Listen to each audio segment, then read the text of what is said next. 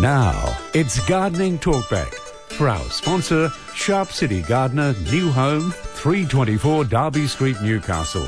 Call now, 49216 216. It's Gardening Talk back on 2 and FM. Greg Richard here, joined by Scott Sharp. Scott, nice to see you once again for the last of 2017. Last time this year, ha- hasn't it flown? It has flown. It has. I, I do wonder where it goes to now. It only feels like 12 months ago. It was January. I know, and we were fresh and happy with each other, and it's you know the relationship sort of stales after a year, but I think it's back on the up. but next year we'll just you know we'll regenerate and we'll be happy again with That's each all right. other. a, a- a break for a while of Yeah. not seeing each other, and we'll be like, oh, how, how good is this? Oh, lovely. Oh, look, it's you again.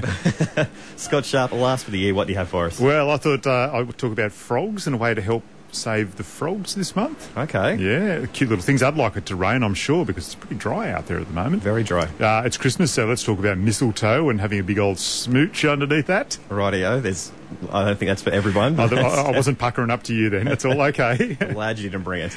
and uh, and we'll talk about, of course, Christmas trees and what to do with them after the Christmas period. Now, Scott, you mentioned something a bit earlier about frogs. Yes, they're usually cute and green, but they can be other colours as well, apparently. Yeah, but it's slimy too. Well, Or sticky? y- Yeah, they are a bit sticky, aren't they? When you, but they, oh, just they do amazing things. They get through really small spaces as well. Okay. Yeah, It's, is that because they're amphibious? Obviously. I don't know. It just must be their internal. Like, it must be able to sort of compact and, and go into Mm. And weird and wonderful move it around places. and stuff. Yeah, I, I remember as a kid, one of my sort of almost fondest memories. Um, uh, okay, this sounds a little bit morbid, but we were up at the crematorium, Yep.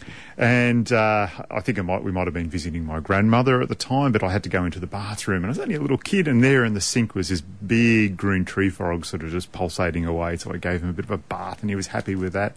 It was really, and so I've just loved frogs forevermore. And apparently, apparently, you know, they're the sign of a really nice, healthy ecosystem. Oh, all right. Yeah. I didn't know that. Yeah, so if you've got a you know a nice healthy backyard with insects and all the right things in there doing the right thing, you know you're not you know spraying stuff around willy nilly, and you've got some frogs in there, well you've got a good space. So keep an ear out for frogs. Yeah, so if they're croaking away at night, it's a good place to be. Right. Yeah, I didn't know that. but this month is actually National Frog Month, and what they've oh, we talked about this. uh, Frog Semba, I think it's called. Frog Sember, is it? Yep. Very good. it's better than Crocuary. so they've actually got an app, and this is fantastic. So if you've got a nice smartphone, Of course, it has an app. of course it's got an app, you, but this is a good app. It's not just a mindless sort of play silly game app, okay? Okay. This one's really, really clever. You download this app, and if you hear a frog in your backyard, you actually take your phone out near it. You don't try and catch the frog or anything like Yep. that. You actually push your f- button on the phone. It records the like a Shazam sort of thing. It records the sound of the frog. Yep. And then it goes back to um, amphibious central, wherever that is. Amphibious HQ. Yeah. And it knows it identifies what the frog is for you Based on the croak. based on the croak. So then it gives you a nice picture of it, how many there are, etc., etc., etc. All sorts of good information about the frog, and as well as that, it then gives a, a signal down to this Frog HQ database. Yep. And it says it tells them where frogs are, so they can start to map frogs across the nation. Oh, excellent. So an app just doing a good thing. It's just not taking away from people reading books and things like that. Yes. Yeah. Don't want those. No, no, no. But look, some apps are good, and this one sounds particularly good. So apparently, there's uh, 240 species of frogs uh, actually in decline in Australia. So that's going to be Oh. a, a really um, you know bad thing if if they sort of go off. Uh, so yeah, look, if you uh, upload one of these apps, I'm just looking here very closely for the um, website, and I'm ah, there we go, Frog ID. So F R O G I D dot net dot au. Right. And you can get this app onto your smartphone and start looking after the frogs in your area. Good idea. It really is, isn't it? Gets everyone involved. Kids would love it. Yeah, the kids would love it. You're not actually harming the frog at all. You're not even trying to, you know, find it and, um, you know, hold it in your hand or anything like that. So, yeah, great thing to do. Excellent. Yeah. Very good. If- We're downloading it after the show. I'm sure you will be. Now, Scott, a few weeks ago, you mentioned something about watermelons, and we never got a chance to do it because we were just bombarded with callers. callers love being bom- bombarded with callers. Exactly. Well, yes. Yes. But you still, we didn't get to mention watermelon, so maybe now's a good time to to mention it. Yes, it is a good time to mention it because I, I guess uh, people's watermelons will be starting to ripen up, uh, you know, fairly soon. So if you've uh, planted your watermelon seed or your little seedling, uh, usually it takes about 12 to 16 weeks after planting for that, uh, you know, for that seed uh, and the uh, the watermelon to actually mature and be ready to pick. I'm just trying to do my maths here. 12 weeks is about uh, three months, isn't it? Yep. Yep. Yes, So- it is, Yes, yes. it is. So if you planted your watermelon at the sta you know, at the end of spring, you know, September sort of time, getting ready, uh, I guess, for it uh, to be uh, to be ripe enough to eat. Um, and otherwise, you know, if you didn't plant till later on, just wait a little bit longer into January. And we, it wasn't really that warm at first, was it? As we went, No. no. So it might, It's- they mightn't have ripened up as It's getting there now, though. it certainly is out there. It's quite sweaty out there. Yes. Yes. Moist. quite moist out there. So yeah, it's look tw- twelve to twelve to uh, sixteen weeks is the is the time frame. So I guess uh, look if you're going to plant watermelons. Uh, you know now you'd have to do it very very soon at least before the end of this year because with that time frame uh, you know you're not going to get them ripe until sort of march or april again Okay, yep. and it really requires the heat uh, to get them as ripe as possible so if you are going to do it do it very very soon and uh, be prepared to wait uh, right through into into march and april uh, so uh, look the harvesting tips for for watermelons they are quite easy to um, uh, to you know to pick when they're ripe. People often come in and say, "How do we know when my watermelon's ripe?" And it uh, it comes down to um, you know when the underside of it, where it's been sitting on the ground, actually starts to change colour from uh, green to a very light yellow. And the other thing you can do, and you've probably done this in the shops, mate. I can see you. Yes. Yep. You give it a bit of a rap with the knuckles. I do, actually. Give it Yes. A little, little tap. Yep, not too hard, not too hard. You're sort of not giving it old king hit or anything like that. Just a nice wrap, and if you have that nice hollow sound with the watermelon, that means it's ripe to go as well. Okay. Can Yeah. you try them just by dropping them onto the ground? Yeah, it doesn't work. Oh, and then you have to, do, and you do have to pay for them. you do have to pay for them and probably clean them up as well. Yeah, so it's always Some the shopkeepers these, these days. you know, greengrocers. How? What about it? So look, yeah, the, as as long as the if you're growing them at home, as long as the underside has uh, started to go from uh, you know green to yellow, and you give it a little bit of a wrap, and uh, that's when it's ripe and ready to eat. Very good. Yeah. It is a summer fruit, the watermelon, isn't It certainly is, yeah, it really is, yeah. I heard, and I don't know if this is true, but it's one of actually the hardest uh, fruits to digest. it? Really? Yeah, and I couldn't believe that because I thought it was really just water and sugar. Yeah, right. And uh, I guess if there's some sort of uh, you know gastroenterologist or someone out there you know listening in, they might be able to confirm or deny that for us. I, you, I wouldn't think it would be. Unless you're actually eating the rind, maybe. No, no. Apparently, it's. Oh, well, we might even go to Doctor Google after this and see what happens, see if it's true or not. But yeah, look, I- I've heard that, and I I found it a little bit, uh, a little bit hard to believe as well. But apparently, that's true, Mm, and we They will Hmm. also- confirm it. They also make good hats for summer. Actually, they make bad hats for summer. Oh, I- look, you see some kids down there at the cricket and some, you know, older people. I know they've probably uh, got a little bit enthusiastic as the day wears on, um, you know, Yeah. out in the heat and, you know, rehydrating. Uh, and then they wear their watermelon hats, but wouldn't it be sticky and hot to wear down there in the middle of uh, in the middle of summer at the I cricket? thought that'd be cool. I've never worn a watermelon as a hat, but I thought that'd be cool. But Well, look, apparently it's the fashion uh, up your way, mate. I don't know why you're uh, you're not doing it. it's, it's not. It doesn't have to be summer for people wearing watermelons. right, okay, we Just all year round. as long as they haven't like hollowed out a lettuce or anything like that, that uh, sort of flake away on you wouldn't be as No. wouldn't be as exciting. No, it wouldn't be. It'd No, bl- no. pr- blow away in the wind. It would, yeah. And we've got Dom from New Lambton, and Scott. He's got some problems with his tomatoes. That doesn't sound too good, Don. How can we help you, mate? Hello, Scott. How are you? Yeah, pretty well. Uh, mate, I've got um, probably half a dozen tomato plants and planted reasonably close together, probably upwards of 600 millimetres apart. One only is getting, is, all the leaves are just going yellow and it looks like the plant's dying, but it's only one tomato in the whole lot. The rest seem fairly healthy. All right. Look, so t- They tomatoes. are different varieties of tomatoes, though. Okay, look, that, that could be the issue in that case. Uh, look, tomatoes can get uh, fusarium wilt here in uh, Newcastle. Uh, They can also get blights as well, which is a type of fungal diseases. What I would do rather than pulling it out on first instance is uh, go and get a, a fungicide of some sort. Oh. All right? Yeah, usually the best one is to uh, use uh, copper oxychloride or mancozeb plus. And you spray those over the plant, and they actually prov- uh, provide a coating uh, around the plant as well. Now, look, these diseases can spread to other tomatoes. It may just be the one that you've got, uh, you know, is just a little bit weak at the moment, and it might spread onto those other ones later on as it becomes more humid as well. So the other thing to do is uh, once you've got this fungicide, to actually mix up a drench in the watering can and just generally, you know, spray all the plants, do all, all of them. Don't be worried about that. And then also just make up a, a drench and uh, water it around uh, the soil as well. And, uh, and that will actually prevent uh, fungal spores from bouncing up onto the plant. Okay, terrific. All Okay. right. Uh, one other question, if I could. Yes, mate. I have a large, a very large uh, elkhorn type thing, Yes. which uh, was given to me, and it was uh, attached to a sheet of plywood. But when I've taken the, the ropes off, it's not attached at all. It just sits there. So what I want to do is put it onto a log or a tree or something. But do I need to break any of this old dead stuff off that's behind it, or is it uh, pointless exercise, or what should I do? Yeah, that's really a pointless exercise. Really, they start, you know, as the new growth winds around from the outside, that's what it actually sort of hangs on with. Uh, All right. So, look, the other thing you can do is if you want to put it mounted onto a new board or a log or something, actually get some heavy fencing wire and just like pierce it straight through the the ho- the, the elk horn or the or the uh, stag horn. And, Right. and just pierce it through on either side and create a loop, and you can actually wire it back onto the branch or, or to Oh, the, the okay. tree that you want to put it onto. And and it will eventually attach to whatever we put it on. Yeah, it will. So as the outside just keeps on growing, that fresh new growth will keep on Right. spreading around and cling onto the tree for you. And, and there's no need to break any of that old rubbish that's all behind it away. No, look, you're probably No, likely to all do right. more damage that way, Don. All right.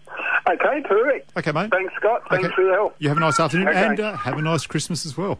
And you, mate. Thank Okay, you. thank you. Bye-bye. Bye. We've got Sean now from Ellamore Vale, and he's got a question about his citrus tree. What have you done to it, Sean? Uh, well, uh, I've got a like an older orange tree, Yeah. and it hasn't been looking very healthy. Um, I started to cut one of the larger branches off that was looking pretty much it was dead, um, and like a large sort of moth thing flew out of the trunk that I was cutting through. So I was just wondering if the, that could be like responsible for the uh, the dead branch, and like is there anything else I can do to it?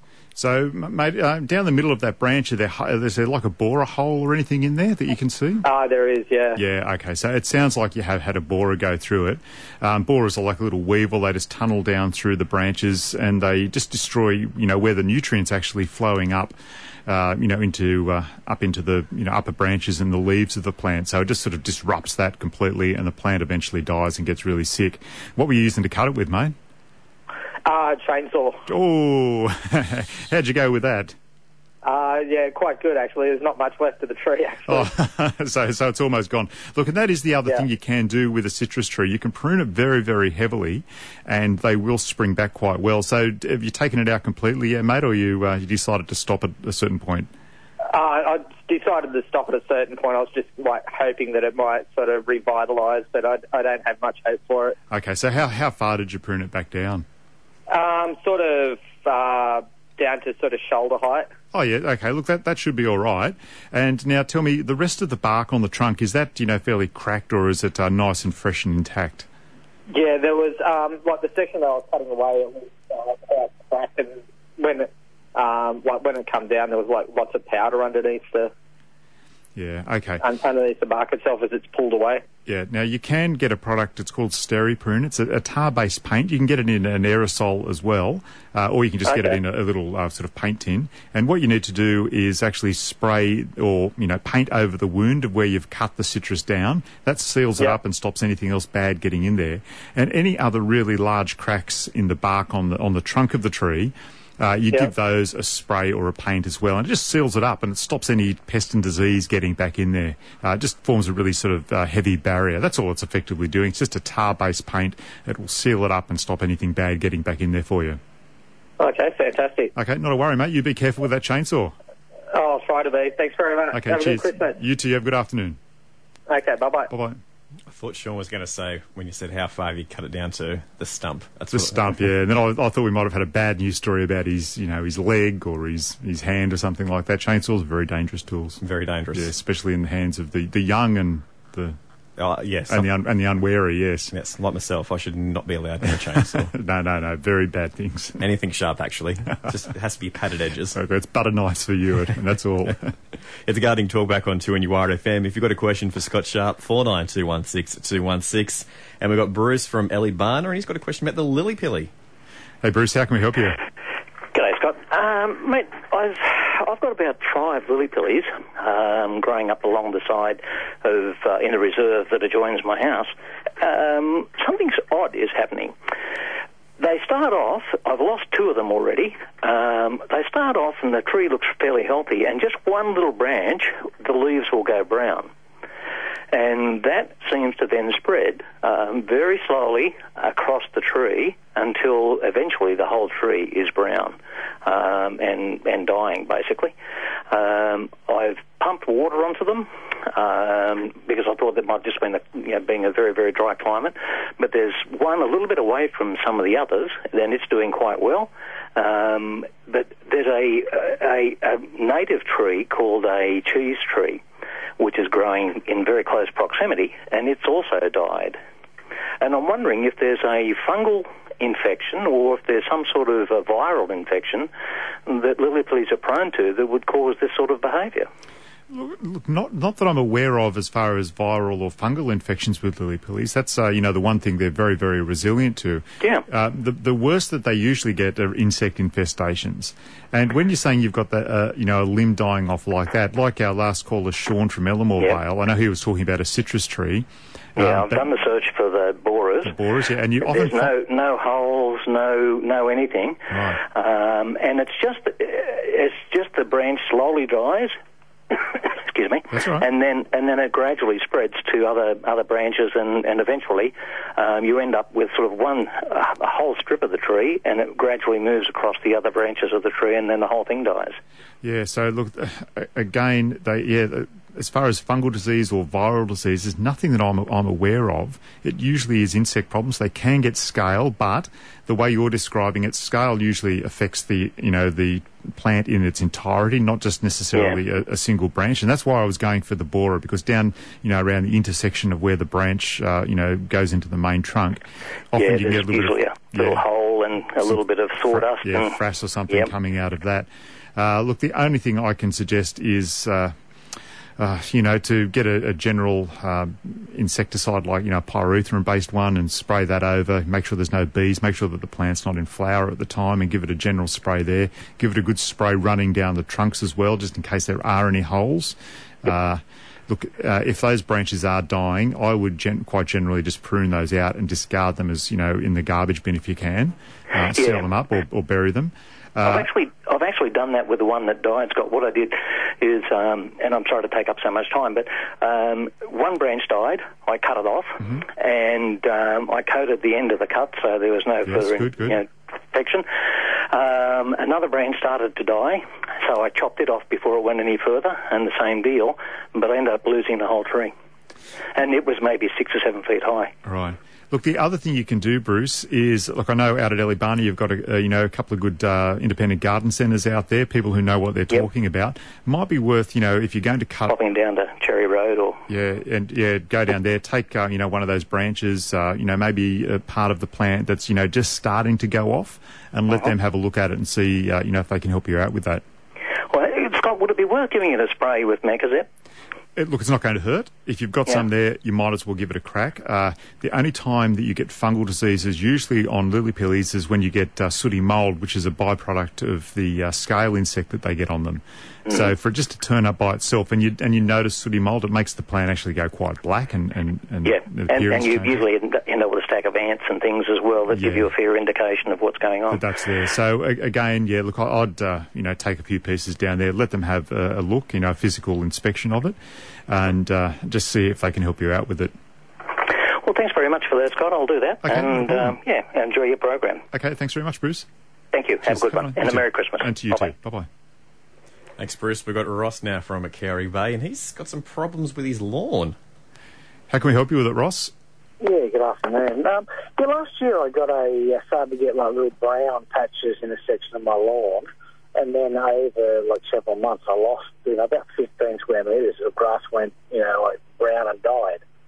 So I replaced that section and, and put a bit of lime and stuff into the into the uh, dirt, but um, I've started to get it again this this summer. Okay. Uh, so when you get getting patches like that in your lawn, uh, usually it's uh, going to be something called dollar spot.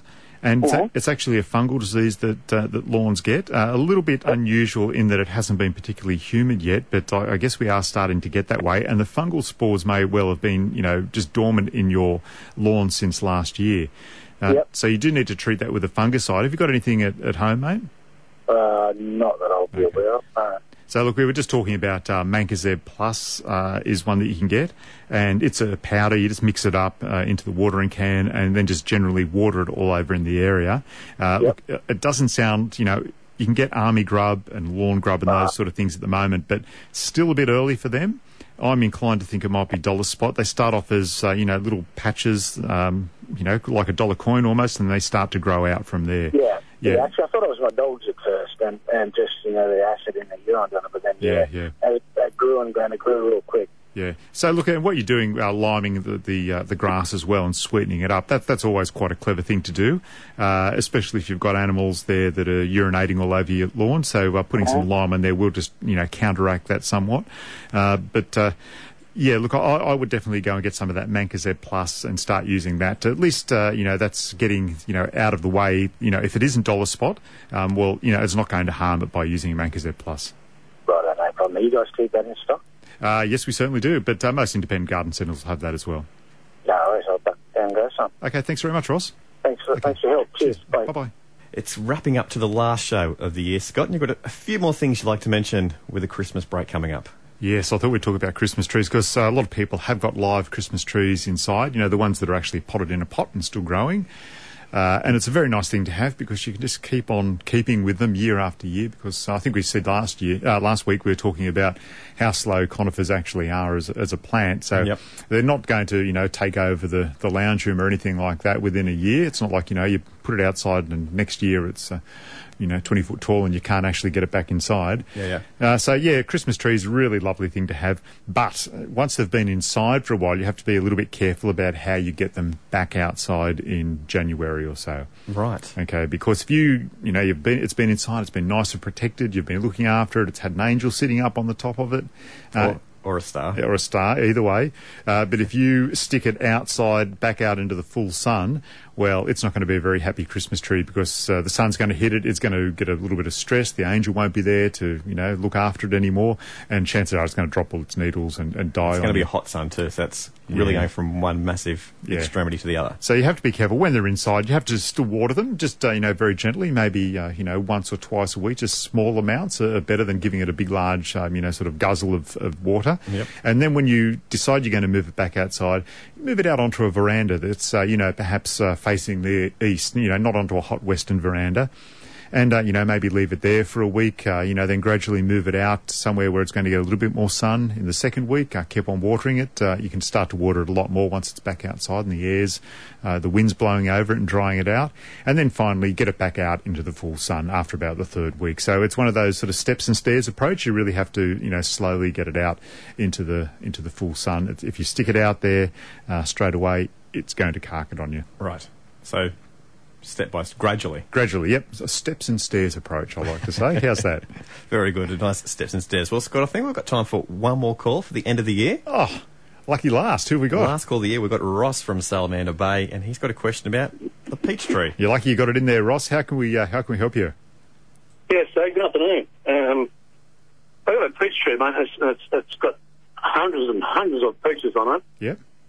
um, and it, a lo- lot of it's uh, probably gone through a bucket and a half of peaches just falling off, whether it's Mm-hmm. caused through the wind Yes. or whatever. But I sprayed it with um, uh, quite often with Yates Success Ultra. Mhm. Now, what's happening with that is that I'm finding now I'm getting a few little black spots in it. Mhm. Um, and also, uh, I've been also spraying it with Eco Natural Bluer, Yes. and it's still falling off, and I'm still getting um, a few of these black spots on it, and just sort of uh, just pure. Like it's just, it's just like if you bruise a fruit, like a bruise, if you sort of it goes brown type of thing. Yeah. So you Uh, have you have you cut one open yet, uh, Ross, to see what, if Yeah, there's yes. anything inside? Yes, I've had. I've, I've, I've cut one open, had, had a couple of black spots, and that's fine. Yep. But I cut another one open, and there's um, uh, like a bug inside that Okay. peach. Yep. Okay. So look, you've got the dreaded fruit fly there, unfortunately, mate. Uh, it sounds like you have been doing the right thing, trying to spray and uh, uh, trapping as well is important. Uh, fruit fly is really difficult to, to keep under control. Yeah. Sorry, you going I've to say? got two. I've got two of those traps. Excellent. Yeah. Okay. Yeah. So look, uh, unfortunately, that's about the only thing you can do. Peaches are especially uh, susceptible because they've got that lovely soft skin, uh, and you know they just have this smell for some reason. The fruit fly just come from miles around to them.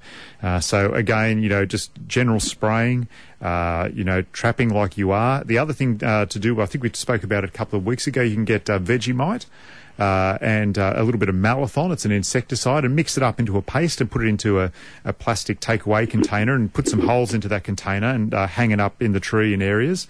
And the fruit fly will be attracted into that to feed off the uh, Vegemite. And of course, in there's the malathon, and that'll uh, that'll do them in for you. Uh, so, So the yes. yeah, I'm sorry. That's all right. So I was just going to say, look, it's a multi-pronged approach. Uh, you have to spray, you have to trap, and uh, you just keep your fingers crossed. So three things you've got to do. With that Vegemite, what what sort of ratio is it? Is it uh, through? Is it uh, one to one to three or one to four or? Look, it's, you don't want a sort of a sloppy thing in there. You don't want it so it's still quite, uh, you know, hard and stiff. It's just so it's a nice sort of consistent pace. Like a paste. Oh, okay. Yeah. So how often? The, the, the I've been watering it probably once a week. I've been watering it uh, three times a week when it first started flowering. yeah. And since it's been fruiting, I've been I've been sort of watering it at once a week. Is that is that quite enough for it? Or Uh, look, again, when, when a, a plant's fruiting like that, it is us- you know sucking up quite a lot of moisture because it's putting that into the fruit. So when you bite bite into that uh, peach, it's nice and juicy. Uh, so Yep. just keep the watering up on it, mate. once a week? Yeah, once uh, I'd do it probably twice a week, like you were before. Oh, okay. So I usually water about half an hour with a with a probe. What a probe. Yeah, No, I, I, I'll do it. I'll yeah. do it. I'll do it a couple of times a week. All right. Okay, thanks for No, that, I- Ross. Cheers. Thank, thanks very much indeed. Okay. Thank you. Have, a- have, a, good- have a good Christmas. You too, mate. Thank you. Thanks, Ross. Last caller for 2017. There he goes. Ross from Salamander Bay. Good on him. Scott Sharp, we're out of time. We are out of time. That's all for this year. Yep. A Merry Christmas to you A too. Merry Christmas to you and a Happy New Year. Uh, absolutely. And try and keep away from the mistletoe. Oh, I've got to get under that. need, need a bit of that. Scott Sharp, I'll leave you there for this year. Thanks for listening to this podcast from 2NURFM at the University of Newcastle.